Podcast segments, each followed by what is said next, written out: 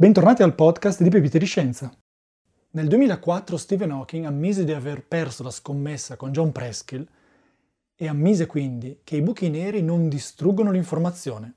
Si tratta del famoso paradosso dell'informazione portato alla luce proprio da Stephen Hawking nel 1976, secondo il quale tutta l'informazione che entra in un buco nero viene distrutta per sempre. Se fosse vero, se fosse così, sarebbe il crollo della scienza così come la conosciamo. Cosa convinse nel 2004 Stephen Hawking?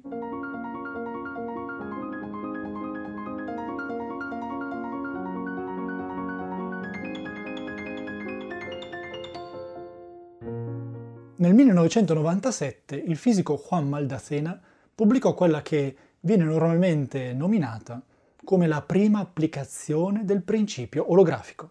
Questo principio dice che tutta l'informazione contenuta in un dato volume di spazio è in realtà codificata su una superficie che contiene questo spazio.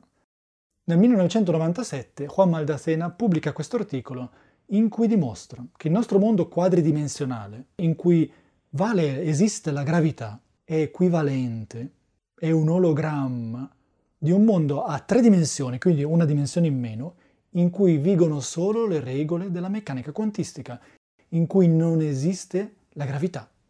Ovvero il nostro mondo 4D con gravità è un ologramma di un mondo 3D quantistico senza gravità. In particolare, Juan Maldacena mostra che esiste un'equivalenza, una dualità, così si chiama, tra un mondo cosiddetto anti-de Sitter con gravità, ovvero in cui l'universo si sta contraendo su se stesso, e un mondo quantistico di teoria dei campi. In questo mondo quantistico una particella sarebbe come un'increspatura, diciamo, di un'onda di un campo quantistico. Dovuto a questa equivalenza, la gravità nel nostro mondo nascerebbe, emergerebbe dalle proprietà quantistiche di quel mondo a una dimensione inferiore e così la dimensione spaziale extra emergerebbe dalle proprietà quantistiche di quel mondo a una dimensione inferiore.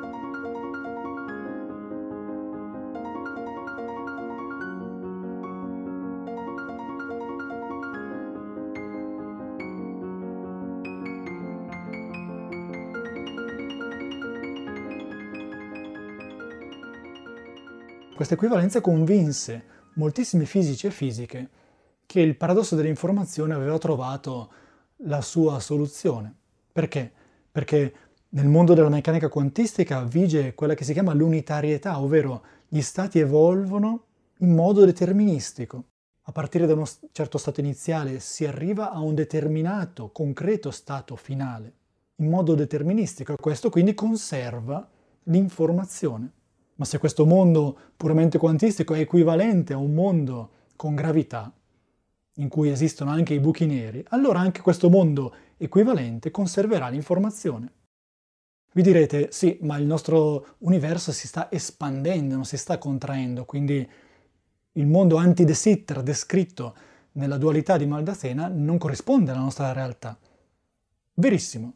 E infatti vi sono linee di ricerca che cercano di espandere questa dualità a un mondo de sitter cosiddetto, in cui l'universo si sta espandendo.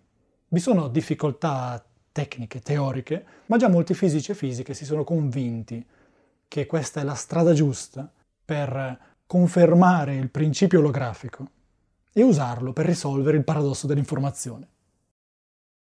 Vediamo la seconda serie di scoperte che convinse Hawking ad ammettere che i buchi neri non distruggono l'informazione.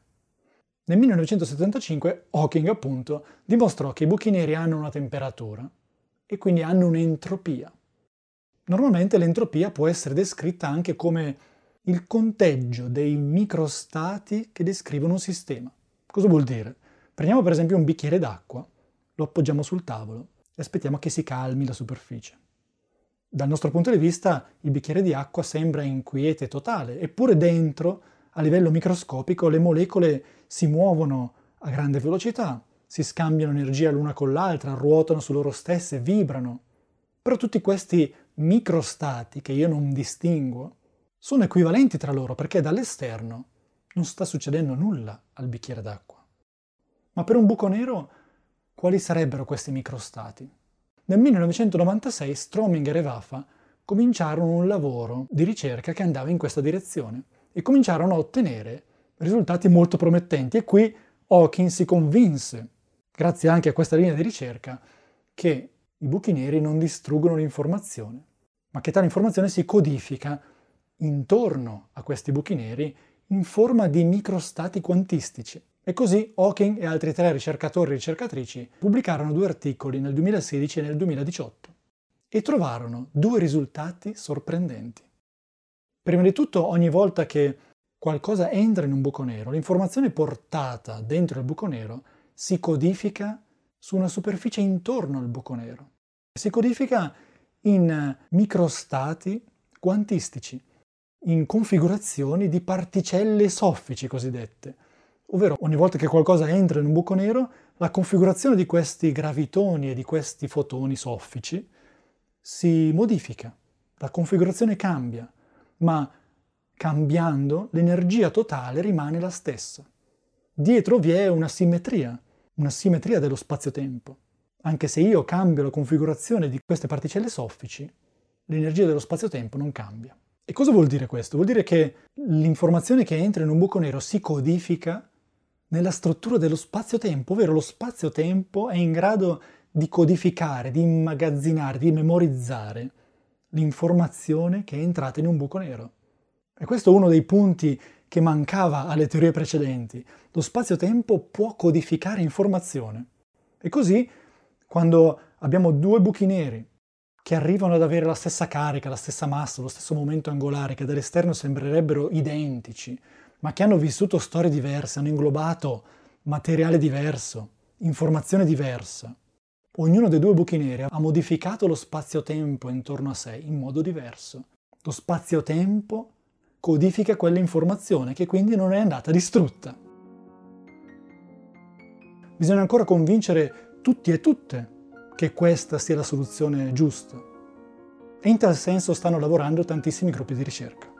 Addirittura il principio olografico potrebbe essere il primo principio su cui si baserà la gravità quantistica. Grazie per l'ascolto. Se vi piace il contenuto dei nostri episodi, vi invitiamo a lasciare una valutazione positiva e a condividere il nostro podcast. Pepite di Scienza è un podcast di Simone Baroni in collaborazione con Roberta Messuti. Pepite di Scienza è anche un canale YouTube. Se volete contattarci, la nostra mail è podcast.pepitediscienza.it. A lunedì!